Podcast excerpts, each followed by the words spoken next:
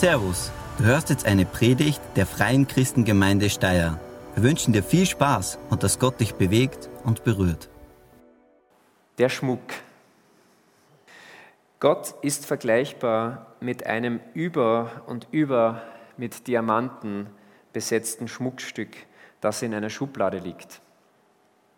Es wird von Generation zu Generation weiter vererbt, wie es bei Schmuckstücken immer wieder vorkommt. Am Ende weiß der aktuelle Erbe gar nicht mehr, was es wert ist. Bis er diesen Schmuck in die Hand nimmt und genauer ansieht.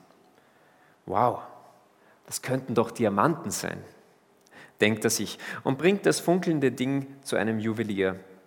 Dieser klemmt sich eine Juwelierslupe vors Auge und beginnt genauer hinzusehen.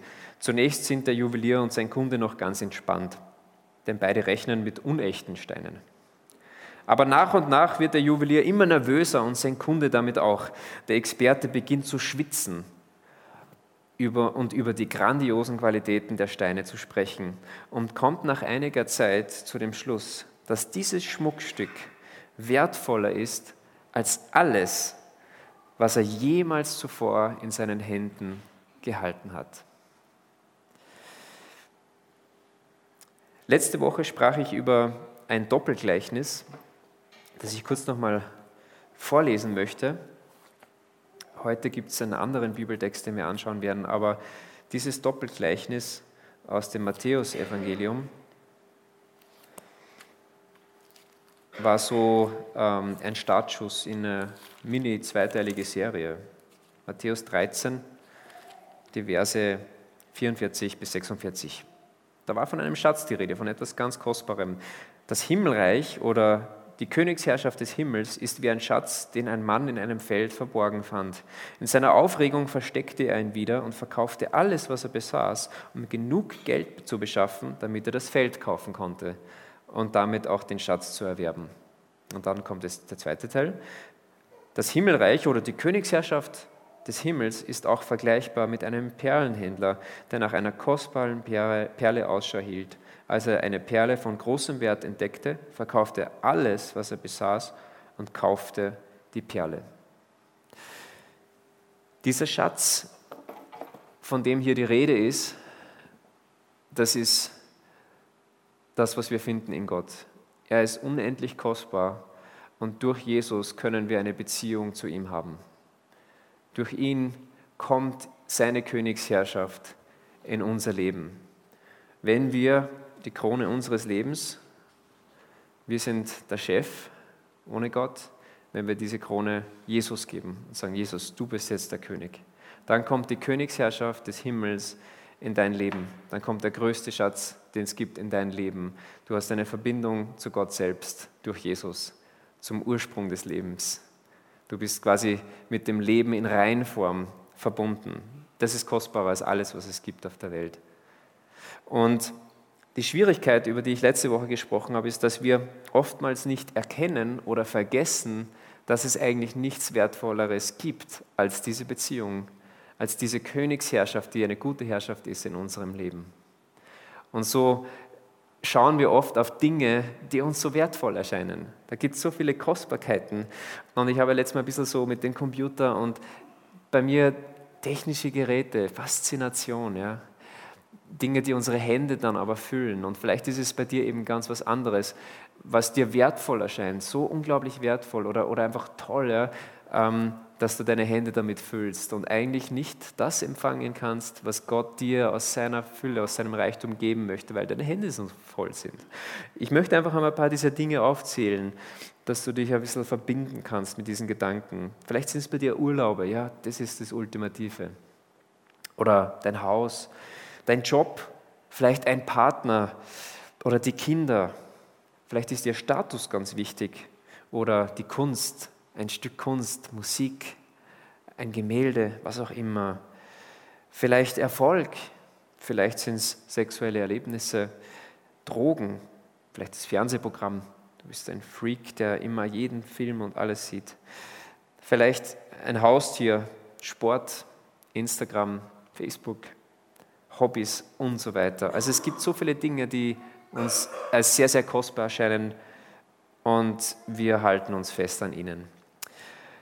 Und die meisten dieser Dinge, die ich genannt habe, sind ja nicht einmal schlecht.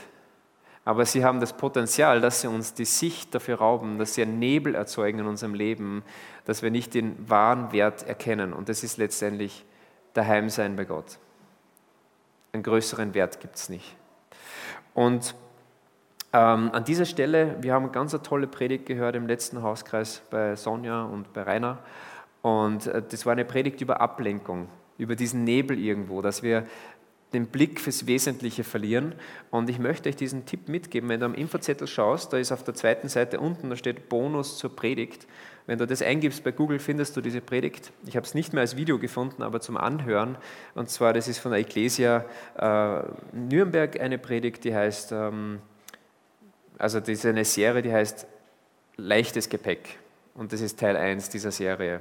Wenn du das auf YouTube anschaust, findest du in der Videobeschreibung unten auch den Link. Also ganz, ganz eine hörenswerte Sache. Also es gibt viele Dinge, die uns ablenken vom wahren Schatz. Vom wahren Schatz. Und weil das so ist, möchte ich heute Morgen anhand von Psalm 95 drei Tipps euch weitergeben. Wie kannst du, ich habe da auch eine Überschrift drüber gesetzt, und zwar äh, drei Tipps, um Gott und seinen Wert besser zu erkennen. Weil wenn wir Gott und seinen Wert, den er für, für uns hat, haben kann, ja, nicht muss, sondern kann, wenn wir den erkennen, dann hilft es uns, unsere Hände zu öffnen, andere Dinge loszulassen und, sagen, und zu sagen, ich gebe das her.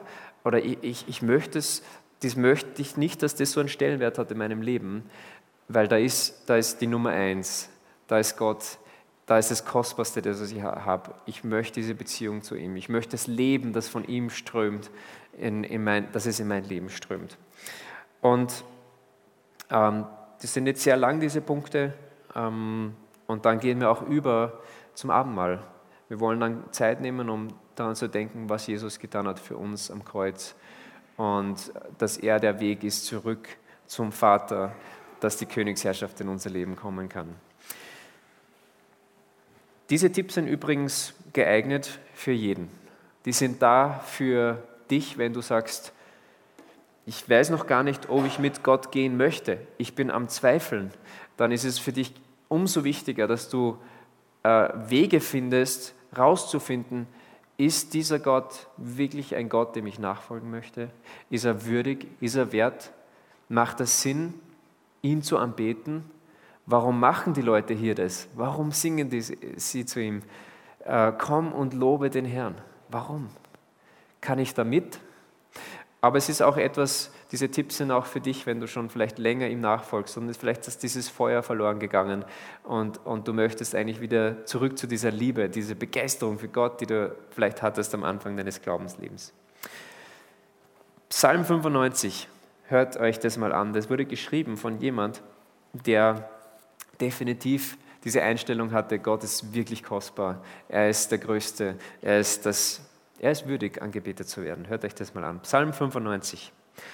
Kommt, lasst uns dem Herrn zujubeln. Lasst uns den Fels unseres Heils preisen. Lasst uns mit Dank vor ihn hintreten. Lasst uns Loblieder auf ihn anstimmen. Denn der Herr ist ein großer Gott der große König über alle Götter.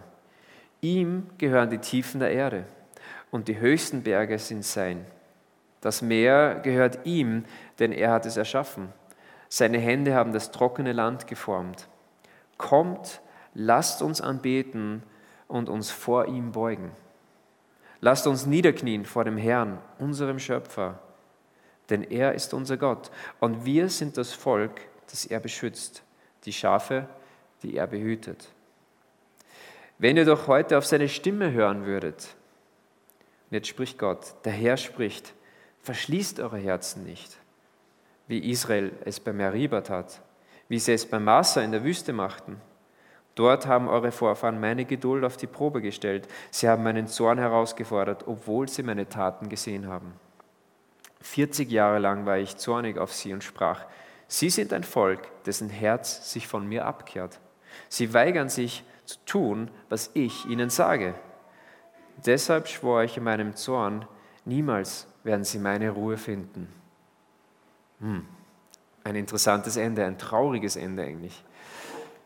Da ist viel drin und da nehmen wir uns jetzt drei Tipps raus, okay? Erster Tipp, um Gott und seinen Wert besser zu erkennen, suche geistliche Gemeinschaft. Komisch, was meine ich damit? Schauen wir uns diese ersten zwei Verse mal an. Da steht nicht, komm, ich will den Herrn preisen. Da steht was anderes. Da steht, kommt, lasst uns den Herrn preisen. Dann geht es weiter. Lasst uns den Fels unseres Heils ehren. Lasst uns mit Dank vor ihn hintreten. Lasst uns Loblieder singen. Hm. Ich treffe oft Menschen, die sagen, Tobi, ich glaube eher an Gott, ähm, aber ich brauche keine Kirche dazu. Ich habe meinen, und die Betonung liegt da meistens, persönlichen Glauben. Vielleicht kennst du solche Leute auch.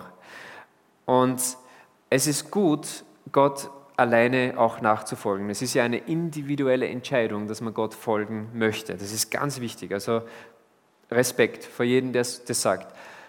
Aber wenn wir genauer hinsehen, auch in, in die Bibel von vorne bis hinten, ähm, Nachfolge Gottes ist etwas, das wir gemeinsam tun, in Gemeinschaft leben. Warum? Weil wir einander brauchen. Warum brauchen wir einander? Weil wir uns gegenseitig anspornen. Das steht ja auch hier. Kommt, lasst uns den Herrn preisen.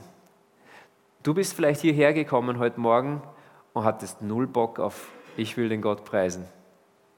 Vielleicht war das so. Wird sie jetzt, wer, wer war? Zeigt auch nach. Ähm, und dann ging die Musik los und die Becky hat angestimmt, komm und lobe den Herrn.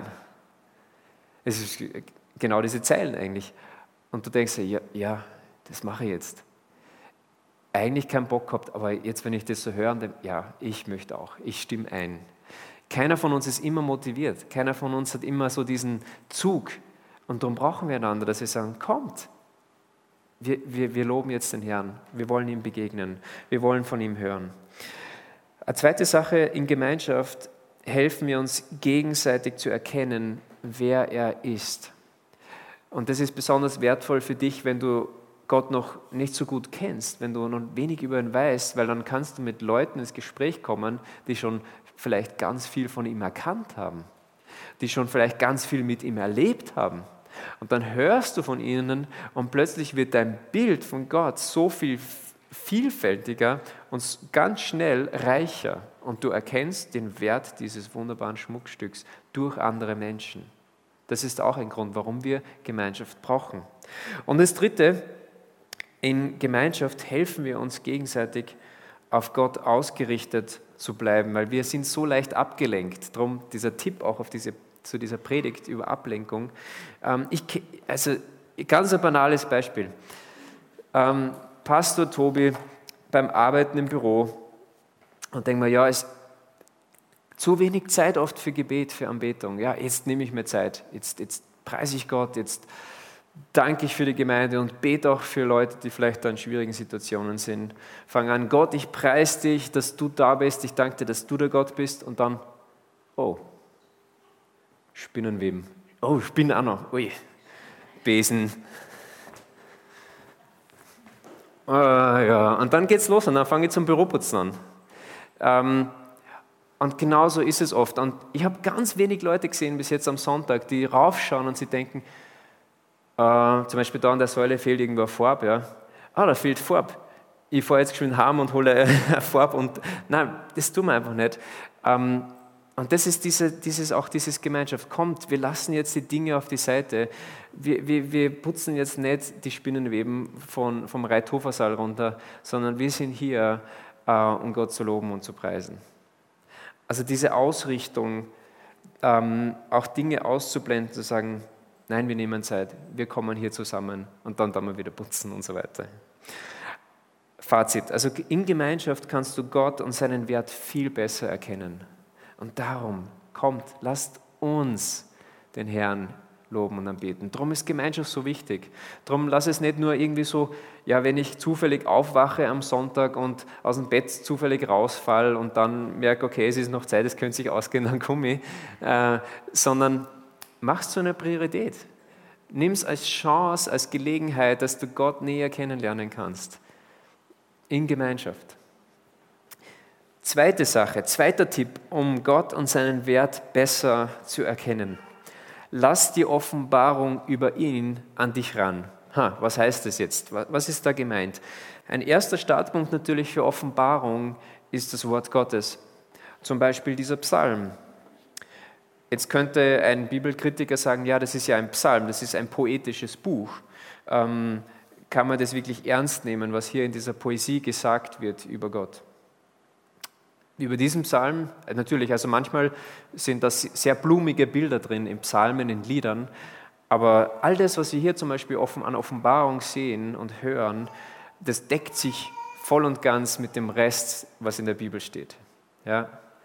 Ähm, wenn da irgendwo steht, Gott, du bist wie eine Lilie, ähm, dann ist nicht Gott eine Lilie.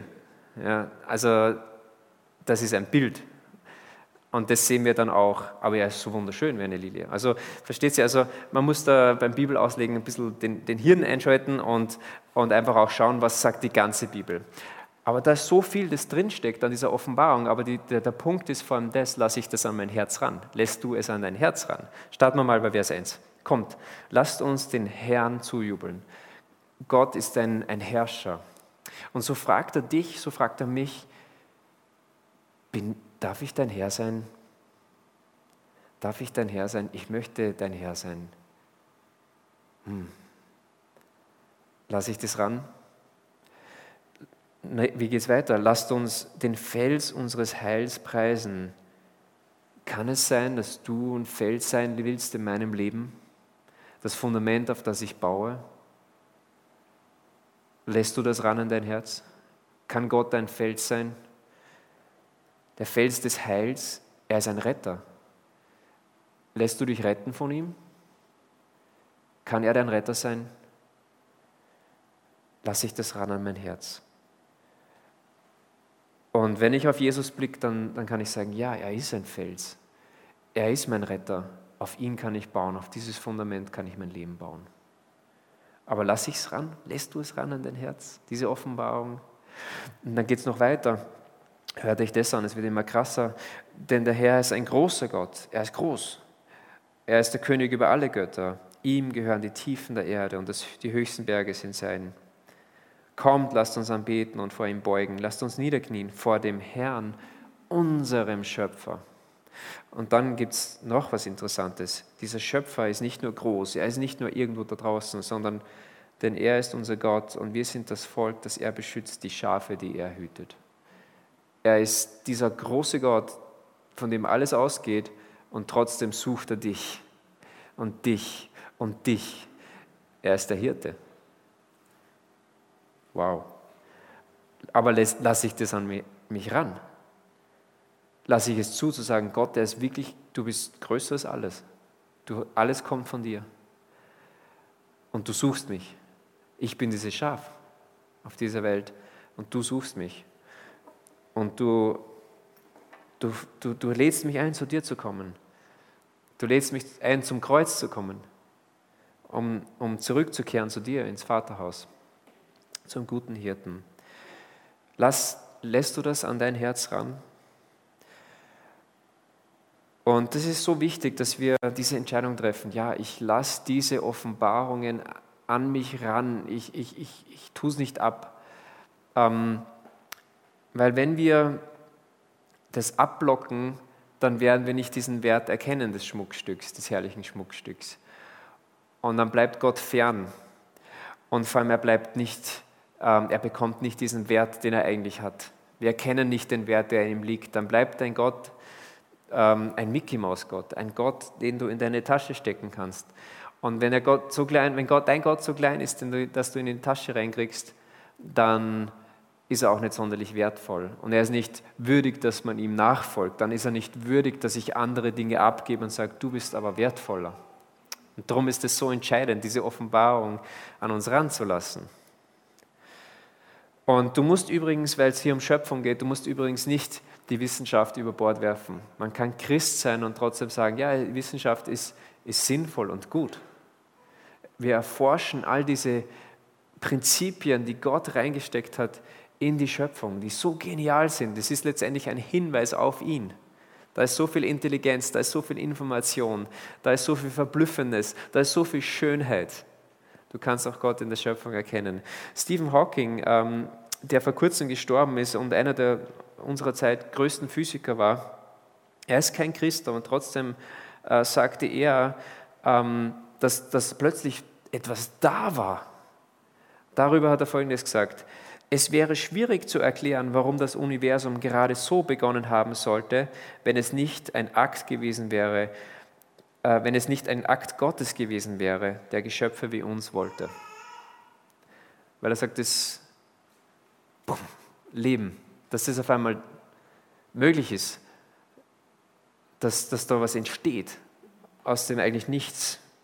Wenn man sagt, woher kommt es? Muss irgendwo einen Anfang geben. Ähm, öffne dein Herz Gott gegenüber in dieser Offenbarung. Und ich verstehe auch, dass das schwierig sein kann, weil Gott, wenn wir diesen Psalm nicht weiterlesen, ist ja alles happy clappy bis 7a. Aber dann geht es weiter mit 7b. Vers 7b, da geht es dann, wenn ihr doch heute auf seine Stimme hören würdet, der Herr spricht, verschließt eure Herzen nicht, wie Israel es bei Meribah tat und so weiter. Und dann kommt es, Dort haben eure Vorfahren meine Geduld auf die Probe gestellt. Sie haben meinen Zorn herausgefordert, obwohl sie meine Taten gesehen haben. 40 Jahre lang war ich zornig auf sie. Hm, das ist ja problematisch. Ähm, ein zorniger Gott. Ein zorniger Gott.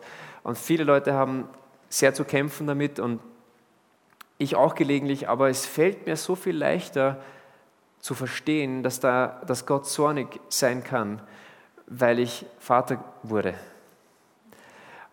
Und ich liebe meine Kinder von ganzem Herzen.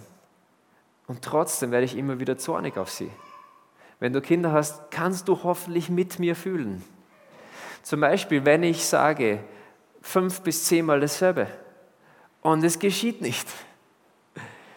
Kind XY, bitte heb deine Jacke auf und hängst zur Garderobe der Papa hat Haken gemacht in eurer Höhe, in eure, ja, da, aufhängen, bitte. Augenkontakt sogar. Passiert nicht. Kind XY, bitte, deine Jacke liegt immer noch am Boden. Kind XY, bitte. Und irgendwann, häng der Jacken auf. Was, was, was? Jackenaufhänger, wirklich. Also ich glaube, Liebe und Zorn sind kein Widerspruch. Meine Meinung, vielleicht revidiere ich es irgendwann, aber ich glaube, Liebe und Zorn ist kein Widerspruch, weil da, wo Liebe ist, da ist, da ist ja Bindung, da ist, und da, wo Verbindung ist, da kann auch Zerbruch sein, da kann Spannung sein. Also für mich kein Widerspruch. Und wir sind doch oft genauso wie diese Kinder. Kind Tobi, habe ich dir nicht gesagt, du sollst vergeben? Warum vergibst du nicht? Also wenn, Fazit, wenn du die Offenbarung über Gott an dich und an dein Herz ranlässt, dann wirst du mehr über Gottes unendlich kostbares Wesen erkennen und lernen. Und dabei komme ich schon zum letzten Punkt, der ist auch kürzer, sehr kurz eigentlich. Ähm, und zwar dritter Tipp, um Gott besser kennenzulernen und seinen Wert zu erkennen, sei ihm gehorsam. Höre auf ihn. Wir haben ja eben gerade gelesen, Psalm 95, ähm, dass Gott zornig ist über unseren menschlichen Gehorsam. Und die Schwierigkeit ist ja, dass in jedem von uns, in dir und in mir steckt ein Rebell. Wir sind alle Rebellen. Leider. Und die Sache ist die, ähm, wenn wir aber Gott in seiner ganzen Herrlichkeit und Schönheit erkennen wollen, dann sollten und sollten wir nicht gegen ihn kämpfen, weil seine Herrschaft ist keine schlechte Herrschaft. Seine Königsherrschaft ist eine gute Herrschaft. Er möchte das Beste für uns. Es macht ja Sinn zu rebellieren, ja, wie bei Star Wars, gegen das Imperium. Wir müssen es besiegen. Aber gegen eine gute Herrschaft zu kämpfen, gegen jemanden, der nur das Beste im, im, äh, für dich möchte, das ist nicht schlau. Das ist einfach nicht schlau. Und schaut mal auf den letzten Vers, was Gott da sagt. Deshalb schwore ich in meinem Zorn, niemals werden sie meine Ruhe finden. Was ist eigentlich Gottes Ziel für dich? Ruhe, Frieden. Das ist Gottes Absicht für dich. Das ist das, was er dir eigentlich geben möchte. Aber in Rebellion kommen wir nicht zu dieser Ruhe, nicht zu diesem Frieden. Wie entspannt sind Rebellen? Überhaupt nicht. Rebellen sind immer bereit, aufzuspringen und zu kämpfen. Darum möchte ich nicht mehr kämpfen. Und dass Gott die, die besten Absichten mit dir hat, das werden wir jetzt dann auch im, im Abendmahl feiern, weil wir gedenken daran, Jesus kam, um für uns Rebellen zu sterben, um, die Rebell um der Rebellion ein Ende zu bereiten, um, damit wir Vergebung empfangen können. Denn unser Gott und wir, also denn er ist unser Gott und wir sind das Volk, das er beschützt die Schafe, die er behütet. Wenn ihr doch auf seine Stimme hören würdet. Sie sind mein Volk, dessen Herz sich von mir abkehrt, und sie weigern sich zu tun, was ich ihnen sage. Wenn Gott dir etwas sagt, dann habt das Herz, das sagt, ja, ich möchte es tun, weil ich weiß, er meint es gut mit mir, auch wenn es mir vielleicht viel kostet, das zu tun, viel Überwindung kostet zu tun, was er von mir möchte. Vielleicht einer Frau, ich, der ich normal nie die Hand geben würde, wie wir es gerade gehört haben, die Hände zu wärmen.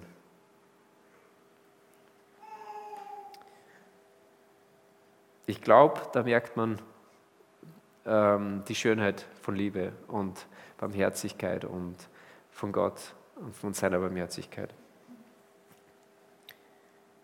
Das Gegenteil von Rebellion ist Gehorsam.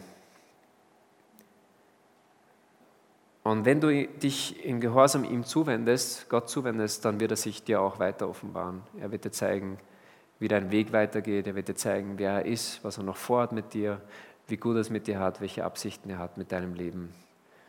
Er hat gute Absichten mit dir. Und so fasse ich zusammen, wie kannst du Gott und seinen unermesslichen Wert erkennen und damit loslassen von dem, was dich eigentlich nur vom Wesentlichen ablenkt. Das sind diese drei Dinge. Suche geistliche Gemeinschaft. Wir brauchen einander in der Nachfolge. Lass die Offenbarung über ihn an dich ran. Es ist so viel Herz, ja, Gottes Offenbarung an uns ranlassen. Und dann auch sei Gott gehorsam. Hör auf ihn. Hör auf ihn. Sehr schwierig manchmal, aber so segensreich. Er möchte Segen freisetzen. Und all diese Dinge können Startpunkte sein für dich, wenn du noch nicht weißt, möchte ich diesem Gott folgen. Du kannst Gemeinschaft suchen, du kannst Offenbarung an dein Herz ranlassen. Du kannst auch sogar schon gehorsam sein, obwohl du noch nicht glaubst. Die Jünger, die Jesus nachgefolgt sind, er hat gesagt, folgt mir nach. Sie kannten ihn noch nicht wirklich. Sie waren eigentlich noch nicht wirklich gläubig an ihn. Sie hatten schon einiges erkannt, aber so wirklich gecheckt haben sie es in der Regel erst nachher. Aber sie sind mal diesen ersten Schritt gegangen. Ich folge dir mal nach. Ich mache mal das, was du, ähm, so die ersten Steps, ich gehe einfach mal die ersten Schritte mit dir, Gott. Und das kannst du, wenn, wenn Gott sagt zum Beispiel, lüg nicht, dann kannst du schon sagen, ja, ich probiere das mal. Jetzt sage ich im Geschäft, wo die mir, weiß ich nicht, zu viel Geld zurückgeben haben, Entschuldigung, das war zu viel. Schau, was passiert. Schau, was passiert in deinem Leben, wenn du die Dinge, die du erkannt hast, schon tust. Ich möchte äh, schließen mit einem Gebet und es wie beim letzten Mal machen. Ähm, ich gebe die Möglichkeit, wenn du sagst, das hat mich angesprochen ich, und, oder ich habe diesen Wunsch in meinem Herzen, ich möchte Gott ähm, mehr erkennen, mehr herausfinden, wer er ist. Ich habe Hunger nach ihm ich, meine, mein Herz sagt, Gott, ich will mehr von dir, dann, dann steh einfach auf, symbolisch. Du musst nicht, aber wenn du sagst, ja, das, das fühle ich, das möchte ich, dann steh auf und ich, ich schließe jetzt mit Gebet. Jesus, danke, dass du unsere Herzen kennst und du weißt, dass wir Rebellen sind. Und ähm, ja, wir sind trotzdem da und wir sagen, ja, wir wollen dich besser erkennen. Wir wollen mehr den Wert erkennen, den du hast und ähm, ergreifen, wer du bist. Hilf uns dabei, Herr. Hilf uns, Gemeinschaft zu suchen. Hilf uns, dich ranzulassen an unsere Herzen. Dass wir nicht einfach blind durchs Leben laufen und all dieses Reden auch in deiner, in deiner herrlichen Schöpfung an uns vorbeigeht.